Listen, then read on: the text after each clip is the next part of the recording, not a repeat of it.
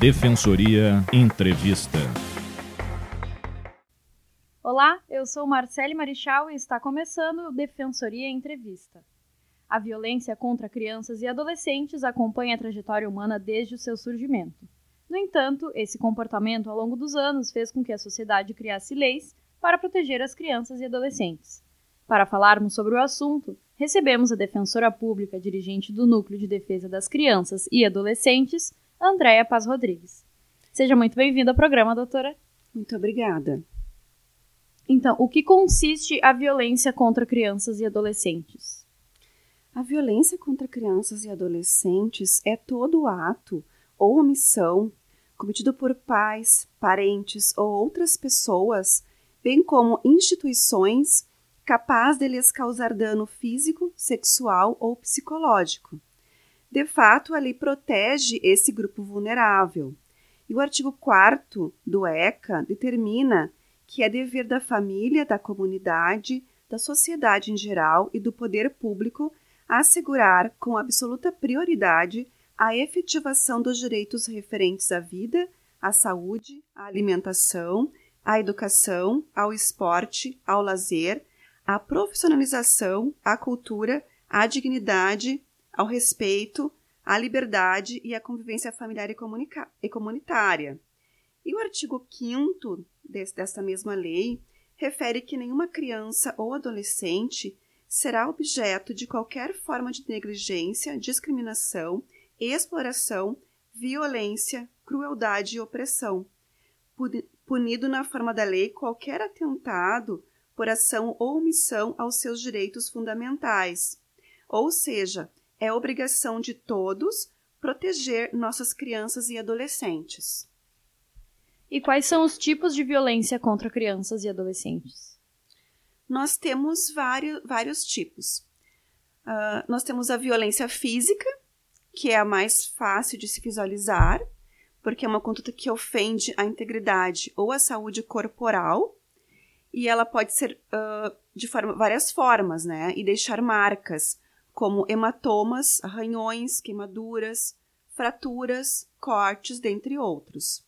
Também temos a violência psicológica, que é qualquer conduta que cause um dano emocional, que diminua a autoestima ou prejudique o pleno desenvolvimento, podendo ser o conjunto de atitudes, palavras e ações que objetivam constranger, envergonhar, censurar e pressionar a criança ou adolescente de modo permanente, gerando situações vexatórias que podem prejudicá-lo em vários aspectos de sua saúde e desenvolvimento. Também temos a violência institucional, que é qualquer manifestação de violência contra crianças e adolescentes praticada por instituições formais ou seus representantes, que são responsáveis pela sua proteção. Exemplo disso temos as abordagens policiais, que são realizadas de forma brusca, onde adolescentes são humilhados ou lesionados. Infelizmente acontece muito em nosso estado, em nosso país, e a gente busca evitar que isso aconteça através da prevenção. Também temos a violência sexual, que é qualquer conduta que constranja a praticar ou presenciar conjunção carnal ou ato libidinoso, além da exposição do corpo por intermédio de foto ou vídeo, ou seja, a violação dos direitos sexuais no sentido de abusar ou explorar o corpo e a sexualidade de crianças e adolescentes. A violência sexual, ela pode ser de duas formas. Nós temos o abuso sexual e a exploração sexual, que consiste em cada uma dessas formas. O abuso sexual é a utilização da sexualidade de uma criança ou adolescente para a prática de qualquer ato de natureza sexual, Segundo pesquisas realizadas no Rio Grande do Sul, geralmente esse tipo de violência é praticado por uma pessoa com quem a criança ou adolescente possui uma relação de confiança ou que participa de seu convívio, como amigos, parentes próximos, padrastos ou até mesmo o próprio pai. Essa violência pode ocorrer dentro do ambiente doméstico, que é dentro da família, intrafamiliar, ou fora dele, extrafamiliar. E a exploração sexual é a utilização de crianças ou adolescentes para fins sexuais com vistas à obtenção de lucro, objetos de valor ou outros elementos de troca. A exploração pode ocorrer de quatro formas: através da prostituição, através da pornografia, através das redes de tráfico ou através do turismo com motivação sexual. E existem sinais de alerta e quais são eles, sim? Sim, existem vários sinais de alerta. Nós temos o primeiro que seria mudanças de comportamento, que é o primeiro sinal, que é possível então que a criança desenvolva um padrão de comportamento com alterações de humor entre retraimento e extroversão, agressividade repentina ou vergonha excessiva, medo ou pânico. Essa alteração costuma ocorrer de maneira imediata e inesperada. Em algumas situações, a mudança de comportamento é em relação a uma pessoa ou a uma atividade em específico. Temos também outro sinal de alerta: uh, proximidades excessivas. O que, que seria isso? Essa violência ela costuma ser praticada por pessoas da família ou próximas da família, na maioria dos casos, como a gente havia comentado. E o abusador, muitas vezes, ele manipula emocionalmente a criança, que não percebe estar sendo vítima e com isso costuma ganhar a confiança, fazendo com que ela se cale. Então tem que ter cuidado com pessoas que se aproximam muito das crianças. Outro tipo de, de sinal de alerta são os comportamentos infantis repentinos. É importante observar as características de relacionamento social da criança. Se o adolescente, por exemplo, voltar a ter comportamentos infantis, os quais já abandonou anteriormente, é um indicativo de que algo esteja errado. Por exemplo, a criança volta a usar fraldas, ou a criança quer tomar mamadeiras, uh, sendo que ela já não, não usava mais a mamadeira. Ou, enfim, uh, várias situações que a gente pode observar no dia a dia. A criança e adolescente sempre avisam, mas a maioria das vezes não de forma verbal. Então, uh, verificar o seu comportamento é bastante importante. Outro sinal de alerta é o silêncio predominante. Para manter a vítima em silêncio, o abusador costuma fazer ameaças de violência física ou mental, além de chantagens. É normal também que usem presentes, dinheiro ou outro tipo de material para construir uma boa relação com a vítima. É essencial explicar à criança que nenhum adulto ou criança mais velha deve manter segredos com ela que não possam ser compartilhados com pessoas de confiança, como o pai e a mãe, por exemplo. Outro sinal de alerta tem relação com mudanças de hábito súbitas. Uma criança vítima de violência, abuso ou exploração também apresenta alterações de hábito repentinas, como é, questões relacionadas ao sono, com a falta de concentração, com aparência descuidada, entre outros, esses são indicativos de que algo pode estar errado. Outro sinal de alerta seriam relativos aos comportamentos sexuais. Crianças que apresentam um interesse por questões sexuais ou que façam brincadeiras de cunho sexual e usam palavras ou desenhos que se referem às partes íntimas podem estar indicando uma situação de abuso. Nesse ponto é importante sempre verificar especialmente as mães, os pais e os professores, uh, que desenhos ela está fazendo? São desenhos coloridos ou são desenhos de uma cor só? São desenhos que contêm uh, órgãos sexuais, então isso é um sinal, de alerta para que a gente possa uh, verificar se essa criança não está se, sendo abusada sexualmente. Outro sinal de alerta se refere aos traumatismos físicos.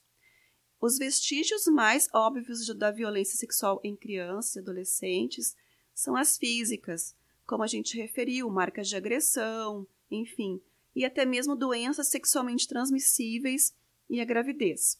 Essas são as principais manifestações que podem ser usadas como provas na justiça.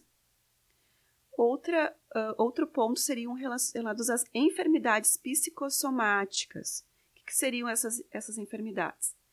Unidas aos traumatismos físicos, as enfermidades psicossomáticas também podem ser sinais de abuso.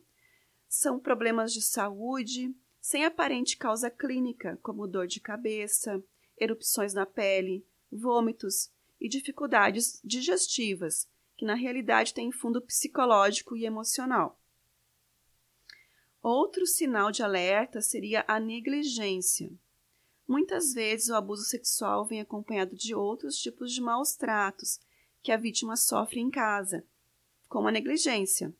Uma criança que passa horas sem supervisão ou que não tem o apoio emocional da família estará em situação de maior vulnerabilidade.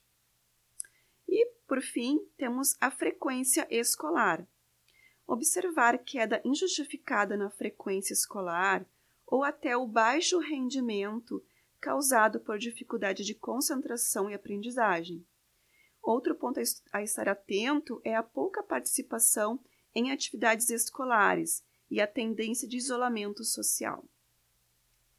E toda pessoa que abusa de uma criança ou adolescente é considerado pedófilo? Nem todas. A pedofilia é um transtorno de personalidade caracterizado pelo desejo sexual por crianças pré-púberes, geralmente abaixo de 13 anos de idade.